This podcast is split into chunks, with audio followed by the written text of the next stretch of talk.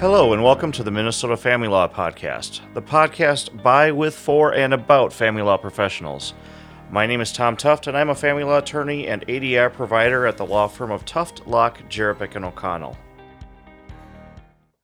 I think we all sense that the courts are getting their feet under them and starting to move forward, as we all are. I serve on the Second District Recovery Committee, and I know in a matter of days there will be significant advancement there. I know we've also received a letter from Judge Daly concerning what is going to be happening in Hennepin County. I serve on the statewide committee as well, and all of all of the courts across Minnesota are being encouraged to move their cases forward using whatever tools may be available to them locally. That means there will be hearings on written submissions. There will be hearings with arguments via telephone, and in certain areas, hearings via video conference. In addition, there have been and will continue to be trials via video conference, despite serious concerns amongst both the bench and the bar. One of the court's goals is to minimize traffic through the courthouses, and that means that means using remote options wherever possible. I suspect long gone are the large cattle call hearing calendars and massive calendars of criminal mixed with family mixed with conciliation court and whatever else happens to need to be addressed on a given day. Long gone also are those cases where one side attempts to pack the gallery with family members and other supporters. We will certainly experience new frustrations as we we push bandwidth to the maximum and tax, tax cellular connections. Technology that is really not ready for prime time in the court setting will have to suffice. This presents tremendous challenges for family law professionals. While it's good to have the courts available to us if necessary, it has always been better in almost all cases if families can resolve the issues themselves. We have significant resources that can be brought to bear, especially in the Twin Cities. There are opportunities for creative dispute resolution, use of experts, and other supports for our clients, including therapy and coaching. My guest has worn all of those hats and more, and all of them well. She is a parenting coach, educator, expert witnesses, as well as providing various forms of ADR services. She has served on the ADR Ethics Board. She has served as facilitator of Divorce Camp for many years. She founded her current company, Moxie Inc., in 1999, as it has worked in family law ever since. I am so pleased to welcome Dr. Kirsten Lysne. Kirsten, I so appreciate you taking the time out of your busy day uh, to join us. I know running a business and providing services to clients, uh, in addition to your recent appearance on uh, KARE 11 with Re- Rena Sarigianopoulos, are all uh, demands on your time. So I do appreciate you being here. Well, thanks for inviting me. It's a pleasure to be here. One of the purposes of this podcast is to give other professionals ideas on how our colleagues are able to operate and what they're doing to face the challenges uh, presented by the need for social distancing. How are you operating? Well, uh, I and my firm, which is Moxie Incorporated, uh, we are continuing to offer all of our services virtually. So, whether it's by phone or Zoom or other telehealth applications that allow us to offer therapy services uh, virtually or online, right, uh, through a HIPAA secure website, uh, we've been um, uh, continuing to provide virtually all of the services that we always did, just in a little slightly different way. How are your clients handling the fact that you need to deliver services in different ways? It's interesting. Uh, people's reactions have been interesting to me, and they are as varied as our clients are, I suppose. Um, I've gotten a lot of feedback about people who, or from people who are relieved that uh, they're able to have this easy access to services. A lot of folks who are saying, why weren't we doing it like this all along? It's so easy to fit into my day where I can just, you know, step into a private room and have, uh, you know, coaching session uh, or, uh, you know, get some uh, work done that way. Um, uh, a lot of folks are really appreciating uh, even for larger group meetings like uh, mediations, uh, for example, or social early neutral evaluations, SENEs, the um, which I've done both of online. Um, people just being really grateful that you know it's not six people coming from various places around the metro all driving across town to try to get to the same meeting you know the ease of being able to meet with all of that parking and rigmarole, uh, commuting. Um, a lot of folks have really loved that, right? And thought, so I, I have a lot of thought about some of that is like, this really forced some people into having to try something they might otherwise have been reticent to try. And uh, then, or they're finding they really like it.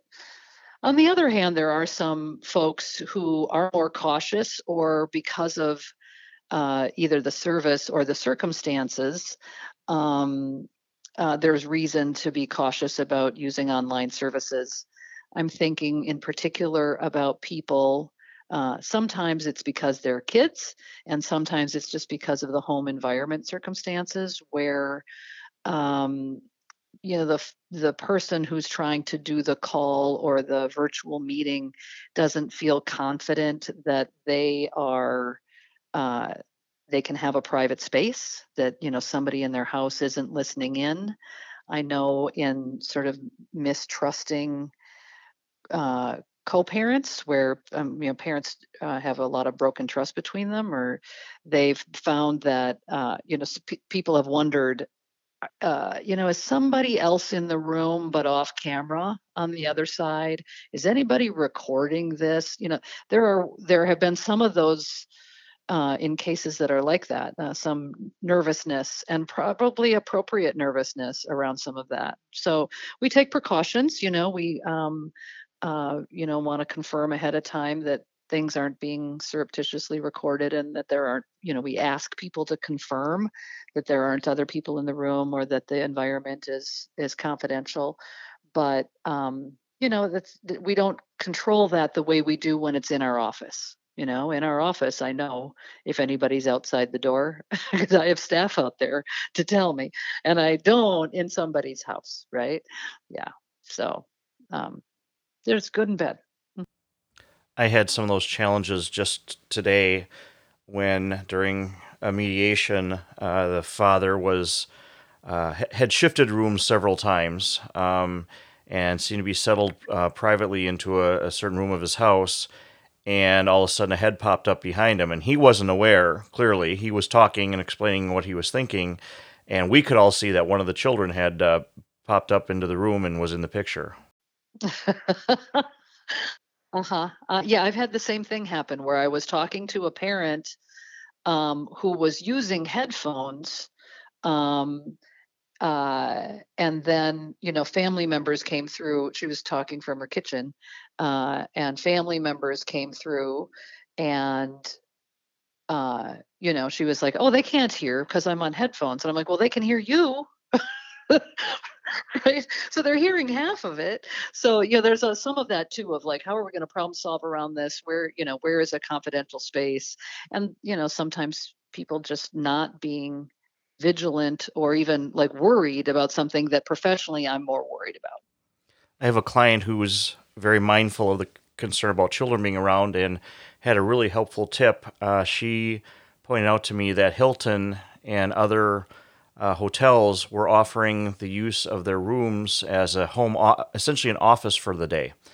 And for 50 bucks, you can kind of sit in one of those rooms. And so she used that one of those rooms for uh, mediation sessions. So she could sit there and know that the children were being watched by her mom. She was away from them, and it was a really good approach. Interesting. I didn't know they were offering that. That's good. A good resource. Each of the four professionals in your firm, have a slightly different uh, area of expertise. Uh, how's everyone uh, doing under the circumstances? Yeah, yeah, we're all uh, um, hard at work. Uh, you know, we all, my practice is mostly coaching and mediation. And um, I'm finding that that is, both of those uh, are in very high demand right now because parents just want to brainstorm with a coach and sort of figure out how to come at this either uh, you know individual parents or teams you know sets of co-parents uh, saying oh we got to figure out how to do this new circumstance. Um, sometimes that is even um, merging over into a mediation either with attorneys because um, um, you know the court access to the courts is diminished right now uh, but also some uh, parents uh, signing up for mediations without attorneys just coming in to say we just need to make an agreement about you know some of these same covid related things or you know summer schedules and plans in this time of uncertainty. Uh, but they just need a hosted discussion rather than they might have by themselves over the phone. Um, uh, uh, you know Peggy uh, Cottrell in our practice is uh, also does those things, but also does some uh, therapy uh, with kids. Um, and so she's been my source of how is it going for kids finding privacy. And, um, you know, it's interesting because uh, that was our main concern, whether we're child consultants or kid therapists, like what is it going to be like for kids online? Um, and really thinking that, you know, kids might be a little harder to read or more distant. And um, aside from the privacy concerns that I already spoke to, um, you know, it's we're finding both of us have found that uh, in our kid interviews that uh, you know kids can be pretty relaxed when they're lounging at home on their own bed or you know in their beanbag chair in their room and their dogs in their lap and they're saying hey let me show you my this and let me show you my that and you know you're gonna see their real environment and so there's you know there's some uh, pros in that that were unexpected uh, some upside. Um, um, the guys uh, um, Michael Goldfarb and Matthew Shore both do custody evaluations, and that's the one I think, uh, in addition to other services, but that's the custody evaluation. I think is the service that's the uh, trickiest to provide in this circumstance because a component of that is home visits, and so um, those home visits obviously can't be done right now. Um, people aren't inviting um, non family members into their house. And so um, there's restrictions on that. And so I think, you know, uh, we're working to get as much of that work done as can be done um, and kind of just saving the finishing touches of the the home visit uh, you know for when we can safely do that. Uh, it has to be safe for the family and the provider of course so um, we'll see when that comes around. That's that's been the most complicated one to work around. I know i've run into that concern around custody evaluations and i'm honestly reluctant to have my clients start them uh, in light of the fact that it could be several months potentially before uh, we're able to have home visits safely. And who knows, you know, how old the data from the initial work will be by the time uh, home visits are an opportunity again. So we've been having a lot of uh, internal discussions about, you know, when's the right time to hire a custody evaluator uh, in in light of the limitations on their ability to complete their work. I really appreciate the uh, an observation you made a few days ago when we were talking uh, in a different uh, venue uh, that it's unique that all of the people we're talking to are essentially 18 inches from our face. Yeah, I was making a joke about that I can't wear my bifocals anymore because you know I'm getting a stiff neck trying to look out the bottom of my like the reading portion of my bifocals because all day long everything and everybody is 18 inches from my face. So I just have my reading glasses back on because I'm in Zoom meetings just looking at my screen all day. So yeah, that was funny. But it is really true. You can um, it's funny i find myself sometimes on zoom trying to make eye contact with someone and i realize they don't know that i'm trying to make eye contact with them uh, you're right but it's a human element of what so that i some you know you have to verbally sort of so oh i'm seeing this right or i'm i'm, I'm really resonating we do it with words instead right trying to convert all your nonverbals into verbals um, uh, and how to how to look attentive when you're on screen like this thing as a provider um, if we're just looking down, taking notes on a tablet, that's not what it looks like on Zoom, you know, or to your your camera. It, you know, they're just seeing the your forehead as you're looking away. They don't know that you're doing, you know, if you they could see your whole body, they'd be knowing you had a notebook in your lap and you were scribbling notes as fast as you could, and it would look like you were paying attention. On Zoom, it really doesn't. So you have to be thoughtful about um, what the experience is of the client right who's also trying to make eye contact with you via zoom right and build some of that connection and rapport.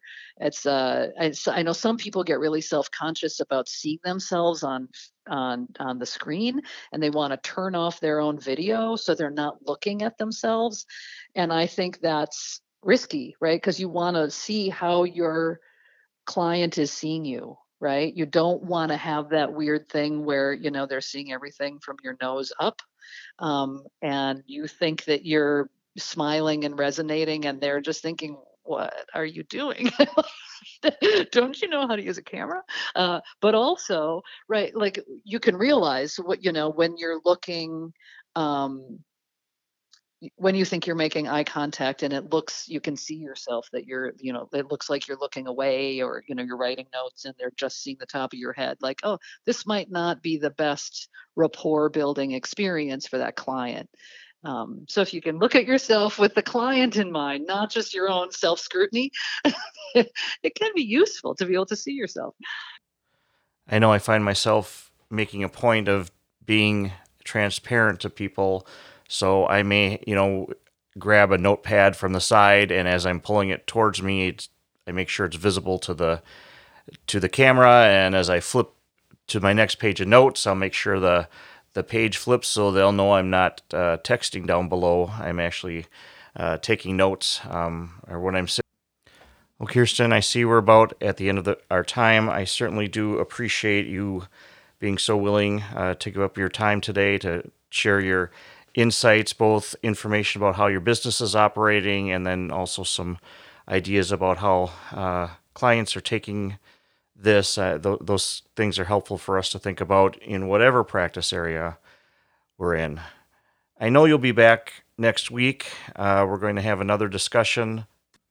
And this one will be more uh, with you wearing your hat as a clinical psychologist. So I'm, I'm looking forward to that and looking forward to sharing that with our audience. You bet. I'm sure I'll see you soon on Zoom. It is always so nice to talk to Kirsten Lysne. Tomorrow, we'll have on family law attorney extraordinary Nancy Berg. Saturday, we'll hear from our favorite mortgage expert, Mitch Irwin. Sunday, family law attorney Margot Sefker will join me to discuss parenting and practicing in a pandemic. Monday, Lisa Calamine joins us to discuss the Anoka County perspective, and on Tuesday, Jack DeWalt will join me. Once again, we have come to the end of an episode. So, to my family law colleagues, I say thanks for listening, and I look forward to continuing these discussions.